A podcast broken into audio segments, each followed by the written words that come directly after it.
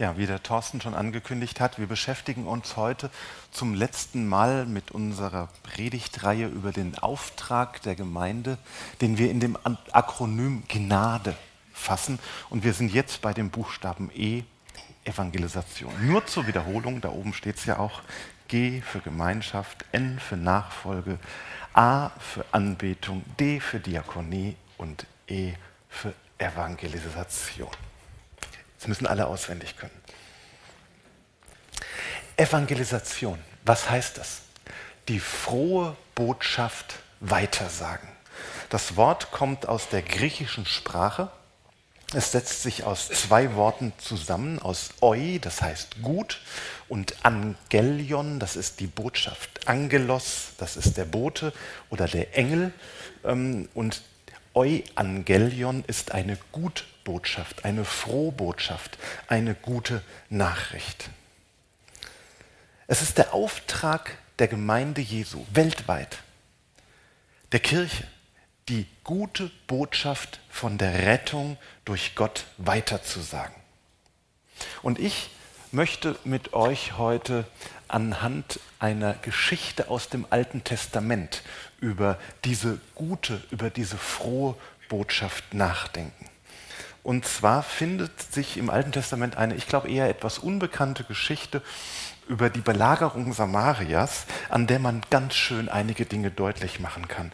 Wir hören, ich lese mit euch nun diese Geschichte aus 2. Könige, Kapitel 6. In den Tiefen des Alten Testamentes versunken ist sie. Vers 24.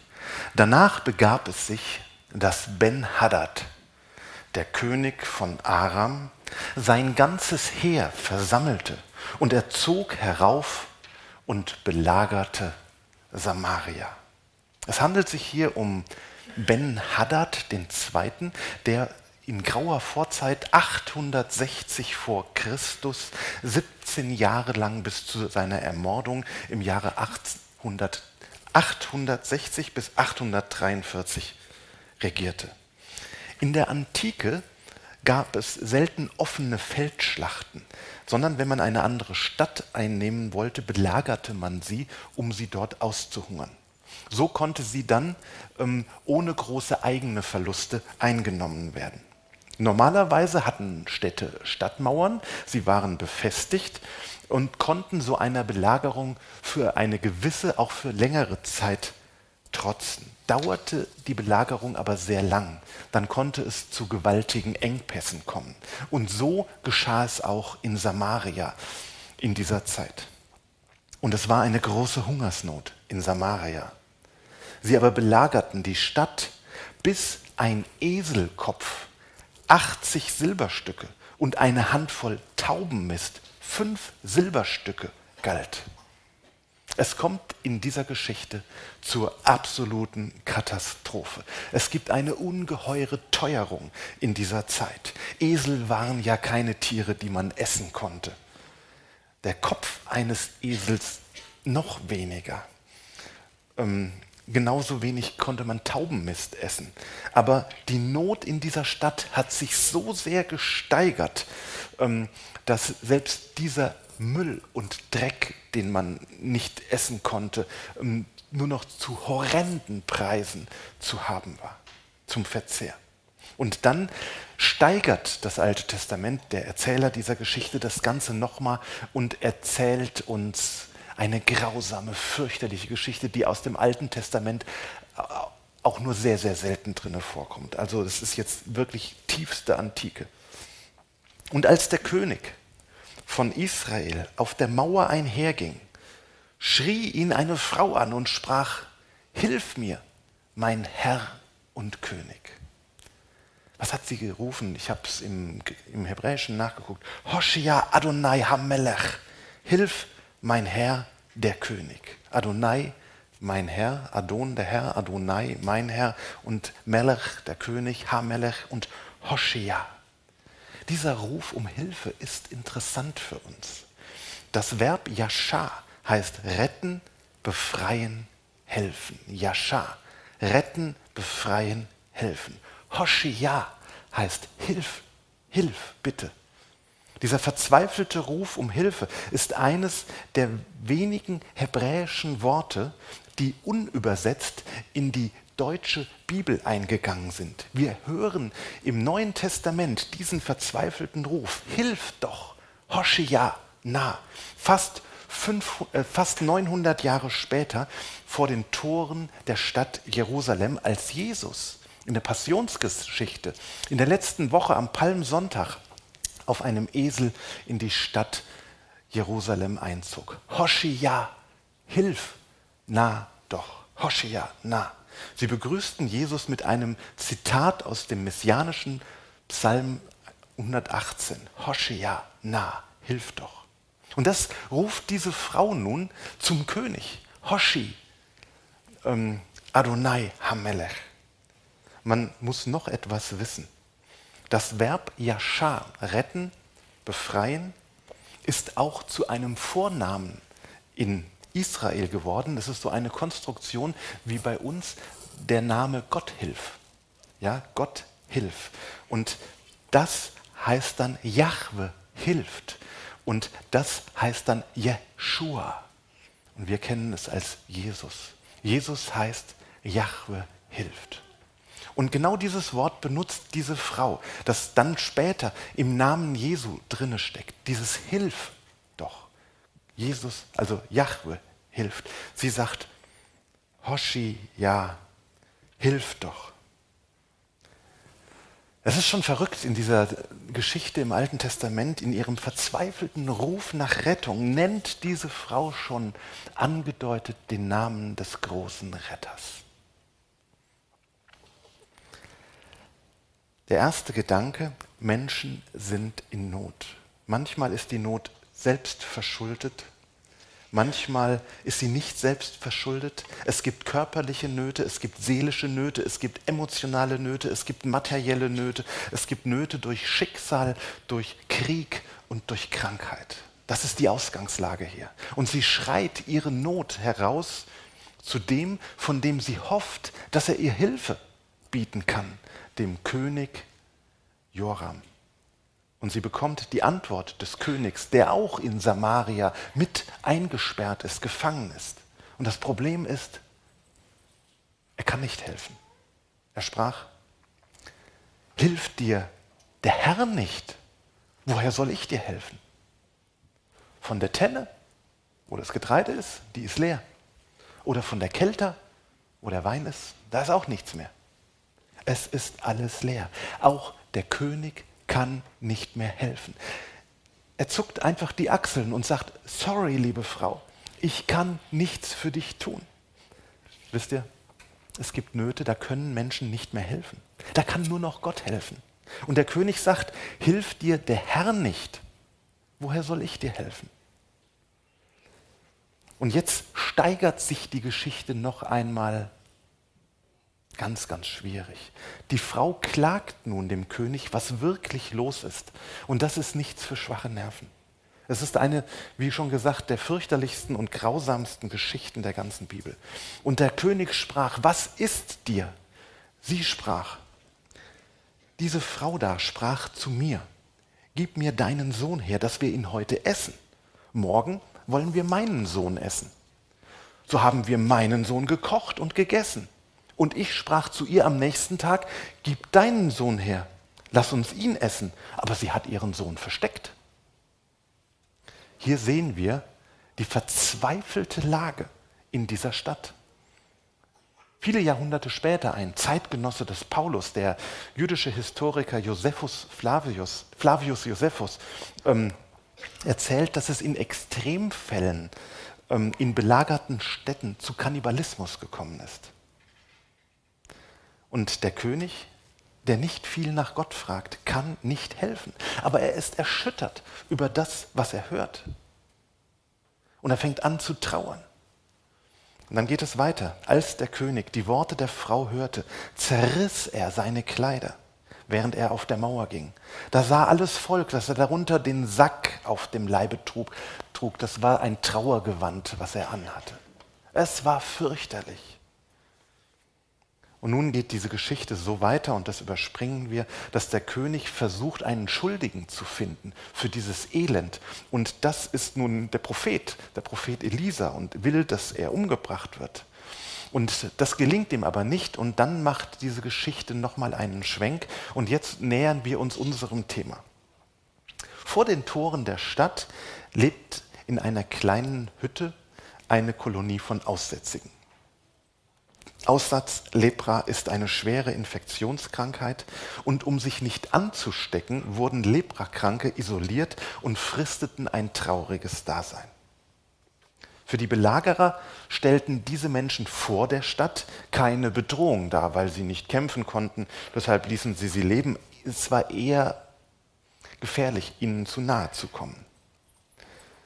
Diese Leprakranken, so erzählt es dann 2. Könige 7, hatten auch Hunger, unendlichen Hunger und fassten nun einen tollkühnen Plan. Und es waren vier aussätzige Männer vor dem Tor und einer sprach zum anderen, was sollen wir hier bleiben, bis wir sterben?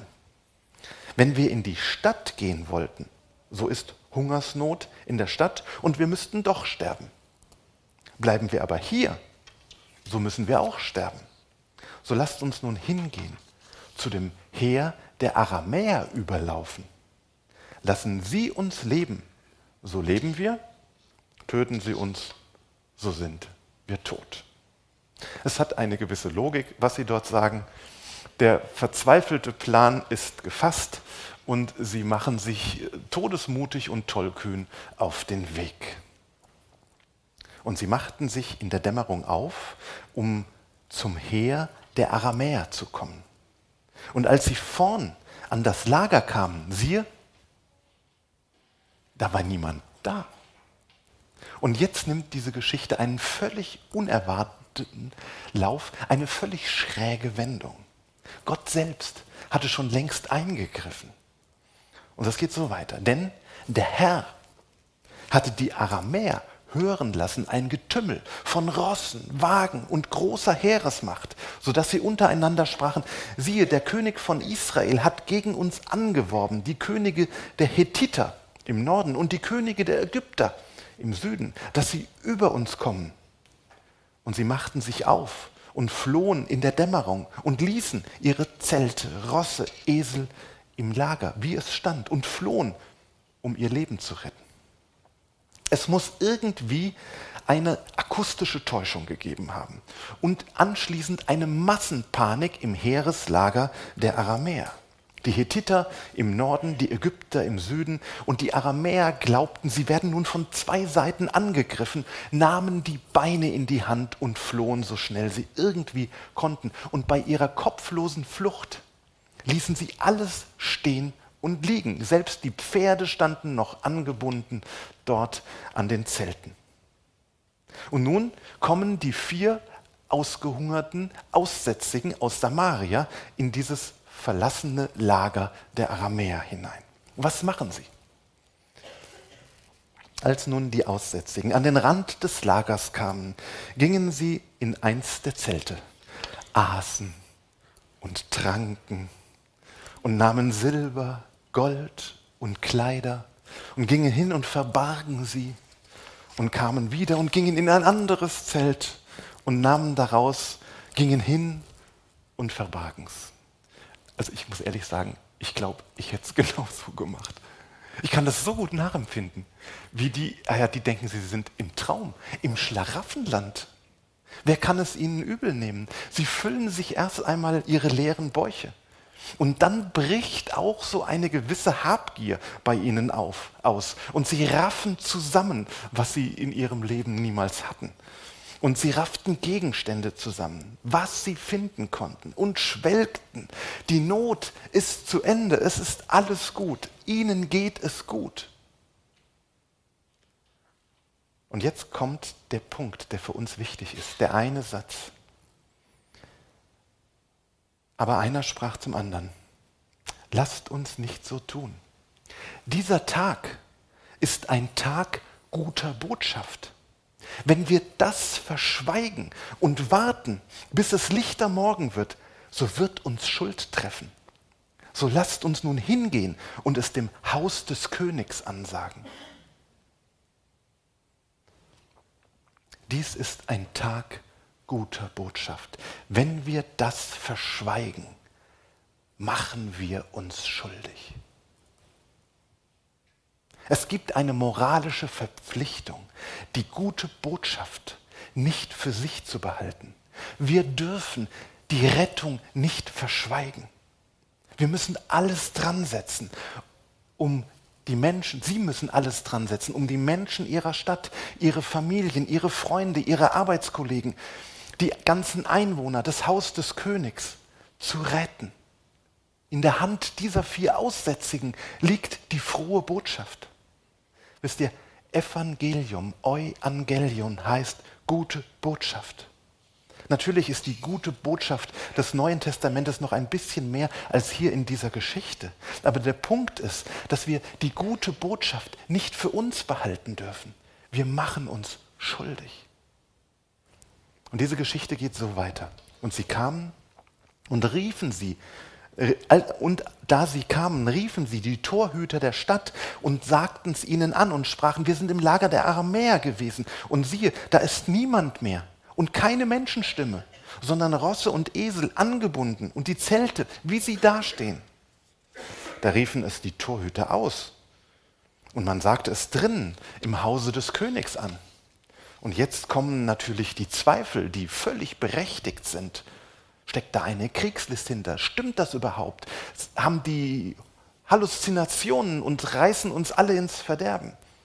Und der König stand noch in der Nacht auf und sprach zu seinen Obersten, lasst euch sagen, wie es die Aramäer mit uns machen. Sie wissen, dass wir Hunger leiden und sind aus dem Lager gegangen, um sich im Feld zu verbergen und denken, wenn sie aus der Stadt gehen, wollen wir sie lebendig ergreifen und in die Stadt eindringen. Ich kann das gut verstehen die Zweifel. Natürlich ist äußerste Vorsicht geboten. Die Botschaft muss geprüft werden. Und dann geht die Geschichte so weiter. Da antwortete einer seiner Obersten, man nehme fünf Rosse von denen, die noch in der Stadt geblieben sind. Ihnen wird es ja doch gehen wie der ganzen Menge, die hier noch übrig geblieben ist oder schon dahin ist. Lasst sie uns senden und nachsehen. Da nahmen sie zwei Wagen mit Rossen, und der König sandte sie dem Heer der Aramäer nach und sprach, seht hin und seht nach. Und als sie ihnen nachgezogen waren bis an den Jordan, siehe, da lag der Weg voll von Kleidern und Gerät, die die Aramäer in der Eile von sich geworfen hatten. Und als die Boten zurückkamen und es dem König ansagten, ging das Volk hinaus und plünderte das Lager der Aramäer. die Geschichte von einer guten Botschaft und der moralischen Verpflichtung, diese Botschaft nicht für sich zu behalten, sondern weiterzusagen. Ich glaube, die wenigsten kennen diese Geschichte. Ähm, sie ist so schön ähm, und so dunkel, dass, doch, ähm, dass sie total faszinierend ist. Ja. Und jetzt müssen wir das Ganze auf uns übertragen. Ganz zu Beginn des Markus-Evangeliums wird die gesamte Verkündigung Jesu in zwei prägnanten Sätzen zusammengefasst. Jesus kam nach Galiläa und predigte das Evangelium Gottes und sprach, die Zeit ist erfüllt und das Reich Gottes ist nahe herbeigekommen. Tut Buße, das heißt kehrt um und glaubt an das Evangelium, das Evangelion, die gute Botschaft. Und nach der Auferstehung, ganz am Ende des Markus-Evangeliums, beauftragt Jesus seine Nachfolger, geht hin in alle Welt und predigt das Evangelium, die Frohbotschaft aller Kreatur. Das ist unser Auftrag.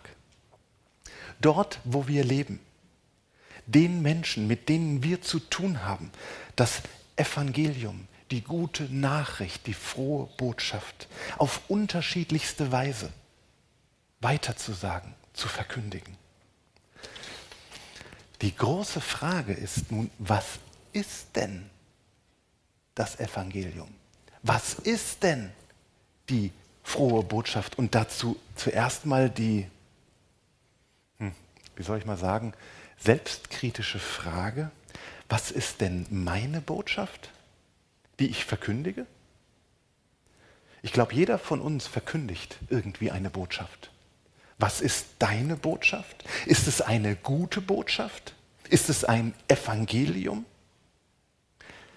Nochmal die Frage, welche Botschaft verkündest du als Christ durch dein Reden und dein Tun? An deinem Arbeitsplatz? In deiner Familie? Welche Botschaft verkündest du? Ich glaube, da müssen wir sehr selbstkritisch drüber nachdenken. Ist es das Evangelium, das wir verkündigen? Ich hatte vor ein paar Jahren ein Erlebnis, das mich sehr ins Nachdenken gebracht hat. Wir hatten ökumenische Kindertage und der Abschlussgottesdienst nicht in dieser Gemeinde ähm, fand in der evangelischen Kirche statt. Es war ein ganz tolles Miteinander. Wir genossen das sehr, die verschiedenen Christen, katholisch, evangelisch und wir, die landeskirchliche Gemeinschaft. Das war richtig gut. Und bei der Liedauswahl bestand die junge Pfarrerin, die noch keine 30 Jahre alt war, darauf, dass unbedingt die Orgel gespielt werden müssen, müsse. Ein Gottesdienst, auch ein Kindergottesdienst ohne Orgel geht gar nicht. Orgelmusik gehört dazu und ich werde ihre Begründung nie vergessen. Sie sagt, die Orgel verkündet. Das hatte sie an der Uni so gelernt.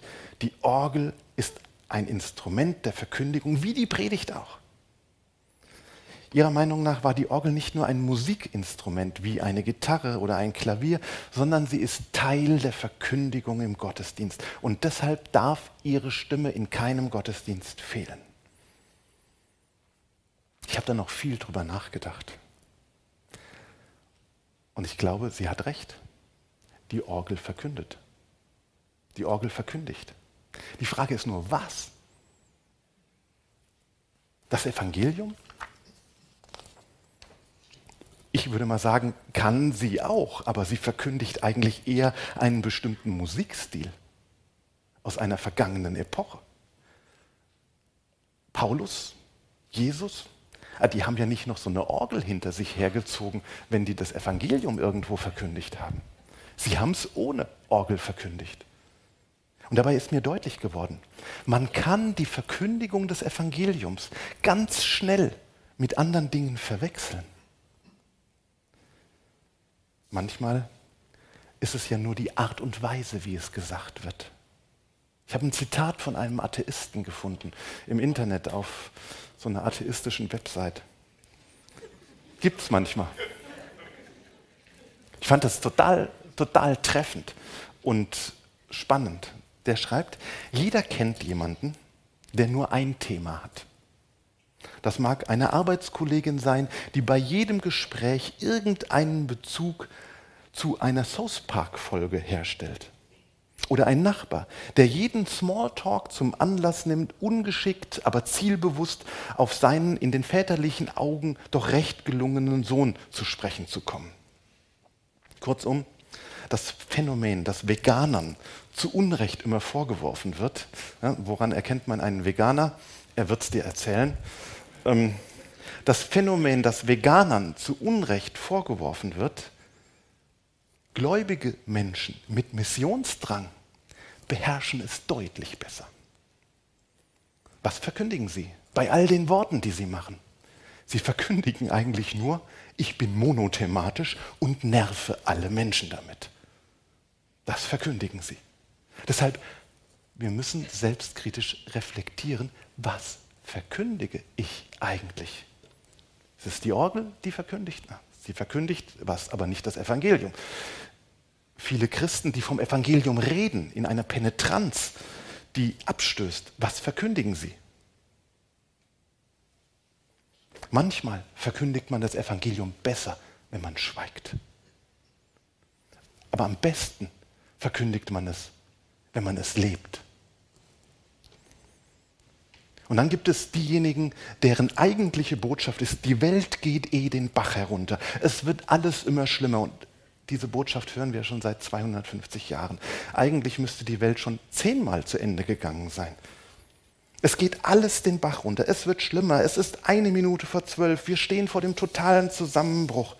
Ist das eine frohe Botschaft? Ist das Evangelium? eine gute Nachricht, ich kann sie darin nicht erkennen. Andere verkünden, du musst das und das so und so glauben. Und wenn du nicht richtig glaubst, dann bist du falsch. Aber so wird das Evangelium zu einem Dogma. Es wird zu einer Lehre. Es wird zu einem Gedankengebäude. Das ist der Weg der Orthodoxie. Und die Orthodoxie ist eine tote Rechtgläubigkeit, die auf jeden Topf einen Deckel hat, nee, ja genau, auf jeden Topf einen Deckel hat, alles weiß und vor allem auch weiß, was alles falsch ist und wer alles falsch ist. Und so wird dann der Glaube zur Ideologie. Aber das Evangelium ist kein Dogma. Es ist auch keine Ideologie. Aber was ist es dann? Paulus sagt das zu Beginn des Römerbriefs. Das Evangelium ist eine Kraft Gottes. Da steht das Wort Dynamis. Es ist eine Kraft Gottes zur Rettung aller Glaubenden.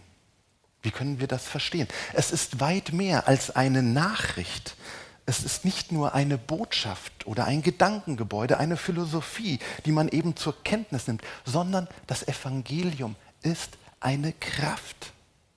Und als Kraft Gottes hat sie eine gegenwärtige Wirkmacht, die jetzt und heute einen Menschen ergreift, verändert und heilt. Sie ist nicht nur informativ oder intellektuell, sondern performativ. In dem Moment, wo ich es ausspreche, verkündige, da passiert auch etwas. Das ist performativ. In dem Moment, wo man etwas sagt, vollzieht es sich. Das ist wichtig zu verstehen. Das ist das Evangelium, von dem wir sprechen. Es ist eine Kraft, die gegenwärtig ist und die Menschen verändert und ergreift und heilt. Martin Luther hat einst die Bedeutung dieser Kraft ganz neu entdeckt anhand der Worte ego te absolvo. Ich löse dich, ich spreche dich frei. Diese Worte hat der Priester immer nach der Beichte gesprochen. Ein Mensch kam zum Priester und es war sein Herz schwer, weil er irgendwas falsch gemacht hat und er hat es ihm gebeichtet und gesagt, es war Schuld vor Gott und vor Menschen. Und dann hatte der Priester Kraft seines Amtes die Aufgabe und auch die ähm, Fähigkeit von Gott zu sagen, ich löse dich davon. Man hat diese Worte so verstanden, dass der Priester nun kirchenamtlich feststellt, die, die, Sünde ist vergeben. Und das war sprachlich gesehen eine Feststellung, eine Deklaration. Und Luthers große Erkenntnis war, es ist mehr. Es ist mehr als eine Feststellung. Diese Worte schaffen eine Wirklichkeit. Eine neue Wirklichkeit. Wisst ihr, das ist die große Erkenntnis der Reformation gewesen. Worte können, Worte schaffen Wirklichkeiten. Worte bilden nicht nur Wirklichkeit ab, sondern sie schaffen auch Wirklichkeit. Es ist nicht nur eine Feststellung, sondern es ist eine Herstellung. Es wird nicht nur etwas ausgerichtet, sondern es wird eine neue Wirklichkeit geschaffen. Und das ist die Kraft des Evangeliums, die Kraft der Frohbotschaft, der guten Nachricht. Wer in den Wirkbereich des Evangeliums hineinkommt, es ist ein Wirkbereich. Wer in das Licht des Evangeliums tritt, für den verändert sich etwas. Da entsteht Neues in seinem Leben. Durch das Evangelium kommt Ewigkeit in ein Menschenleben hinein wir könnten es modern so sagen, es entsteht Resonanz, wie Hartmut Rosa ähm, das immer sagt. Es kommt etwas zum Schwingen. Ein Mensch wird angerührt, ergriffen, getroffen, befreit, entlastet, geheilt, bekommt neuen Mut zum Leben. Zuerst wird das Herz angerührt und dann lebt es sich anders. Das ist der Kern des Evangeliums, der Kraft des Evangeliums. Und was ist jetzt der Inhalt dieser lebensverändernden guten Botschaft? Paulus beschreibt es im 1. Korintherbrief Kapitel 15. Ich erinnere euch aber, Brüder und Schwestern, an das Evangelium, an das Evangelium, das ich euch verkündigt habe. das ihr auch angenommen habt, in dem ihr auch feststeht, durch das ihr gerettet worden seid, durch das ihr auch gerettet werdet. Zuerst habe ich es euch weitergegeben, was ich auch empfangen habe. Und jetzt kommt der Inhalt. Dass Christus gestorben ist für unsere Sünden nach der Schrift, dass er begraben worden ist und dass er auferweckt worden ist am dritten Tag nach der Schrift. Aber durch, den, durch Gottes Gnade bin ich, was ich bin. Das ist in der Definition des Paulus in a nutshell ähm, das Evangelium. Was ist das Evangelium, das wir verkündigen? Das Evangelium ist in meinen Worten, in Jesus ist Gott selbst in diese Welt gekommen, um uns zu retten. Jesus hat die Schuld, die mich belastet und kaputt macht. Wo ich hat die Not, die mich belastet und kaputt macht, meine Schuld, wo ich an anderen schuldig geworden bin, aber auch meine Vergangenheit und die Traumata, die man vielleicht erlebt hat, die einem angetan wurden, die Ängste und das Versagen, aber auch körperliche und psychische Nöte auf sich genommen und ans Kreuz getragen. Dort ist er meinen Tod gestorben. Aber das ist nur die eine Seite der Medaille. Das ist der Karfreitag. Es gehört aber auch noch der Ostersonntag dazu. Das gehört zum Evangelium dazu. Er ist eben nicht im Tod geblieben, sondern er ist auferstanden. Gott hat ihn mit seiner großen Kraft, die selbst den Tod besiegt, aus dem Tod herausgerissen. Er ist auferstanden und lebt einst im Jahr 33 nach Christus aber auch jetzt in der Gegenwart bis in die Ewigkeit. Und für uns bedeutet Evangelium, ich bin mitgerissen ins Leben hinein, im Sog dieser Kraft. Ich bin gerettet. Ja, ich lebe noch in dieser Welt. Ich leide auch noch Schmerzen, Ängste, Nöte und Schuld. Und trotzdem ist etwas ganz anders geworden, weil ich in diesem Sog dieser unendlichen Kraft Gottes mitgerissen bin, ins Leben hinein. Paulus sagt im 2. Korinther, darum ist jemand in Christus, so ist er eine neue Kreatur. Das Alte ist vergangen. Siehe, Neues ist geworden. Und das ist, allein das ist die gute Botschaft, die wir verkündigen. Keine äußere Form und Tradition des Gottesdienstes. Kein kulturpessimistischer, apokalyptischer Abgesang auf diese Welt. Kein Dogma und kein Gedankengebäude. Das Evangelium heißt, Jesus kam in diese Welt, er ist meinen Tod gestorben, aber Gott hat ihn mit seiner außerordentlichen Kraft dem Tod entrissen und in ein neues Leben geholt. Und im Sog dieser Auferstehungskraft lebe ich und bewältige meinen Alltag als froher Mensch, der vom Evangelium froh gemacht worden ist und kann den Traurigkeiten, dem Tod und den Schwierigkeiten und Nöten dieser Welt so heiter und fröhlich begegnen. Das ist das Evangelium. Und Evangelisation heißt, ich lebe aus der Kraft Gottes heraus. Und andere Menschen kommen durch mein Lebenszeugnis, durch den Glanz in meinen Augen, in Wort und Werk mit dieser Kraft Gottes in Berührung und werden ebenfalls mitgerissen. Amen. Herr Jesus Christus, du bist in diese Welt gekommen, um uns zu retten. Du hast Menschen körperlich geheilt. Du hast Menschen neue Hoffnung gegeben. Du hast sie in ihrer Seele geheilt. Du hast unsere Schuld und unsere Not, unsere Gebrechlichkeit, unsere Traumata, unser Versagen getragen bis in den Tod hinein. Aber dabei ist es nicht geblieben. Du hast den Tod besiegt und du lebst und wir dürfen mit dir leben. Und wir hängen uns an dich Du bist unser Herr und Gott und hast uns frei gemacht. Und nun sendest du uns als Befreite mit einem Glanz in den Augen in diese Welt hinein, dass auch andere das hören und spüren. Hilf, dass wir deine Botschaft, die Botschaft des Evangeliums auch würdig ausrichten. Amen.